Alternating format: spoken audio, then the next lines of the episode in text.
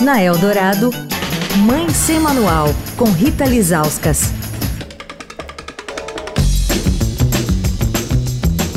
Oi, gente, Mãe Sem Manual começando a semana. Seu adolescente está dando trabalho para acordar cedo nessa volta às aulas? Pois é, esse é o assunto da semana, o sono dos não tão pequenos. Com a gente, explicando esse nó, o Dr. Gustavo Moreira, pediatra e diretor clínico do Instituto do Sono.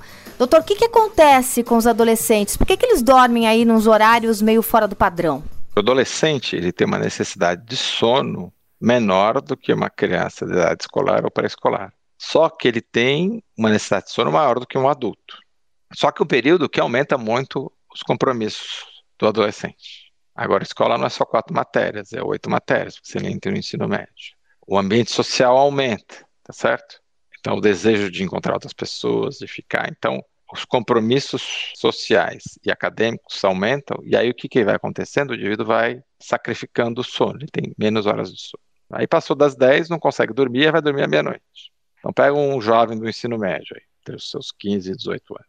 Ele tem que entrar às 7 e meia. Então ele vai acordar que hora? 6, 6 e meia. Se ele dormir à meia-noite, ele dormiu 6 horas na segunda, 6 horas na terça, 6 horas na quarta. Na quinta-feira ele já está no cheque especial, né? Quer dizer, o débito de sono já está prejudicado. Aí chega no sexta-feira da noite, ah, hora de relaxar, né? Aí vai dormir mais tarde, aí dorme às duas da manhã.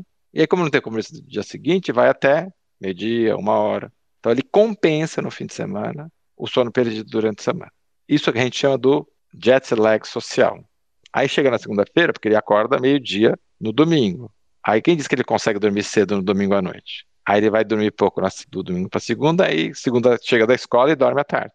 Aí o dormir à tarde é um fator que perpetua isso. Porque se ele dormir uma hora à tarde, quem diz que ele vai conseguir dormir à noite?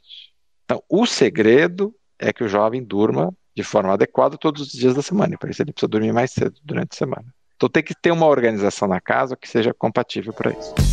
Quer falar com a coluna? Escreve para mãe sem manual, arroba estadão.com. Rita Lisauskas para Rádio Eldorado, a rádio dos melhores ouvintes. Você ouviu Mãe Sem Manual, com Rita Lisauskas.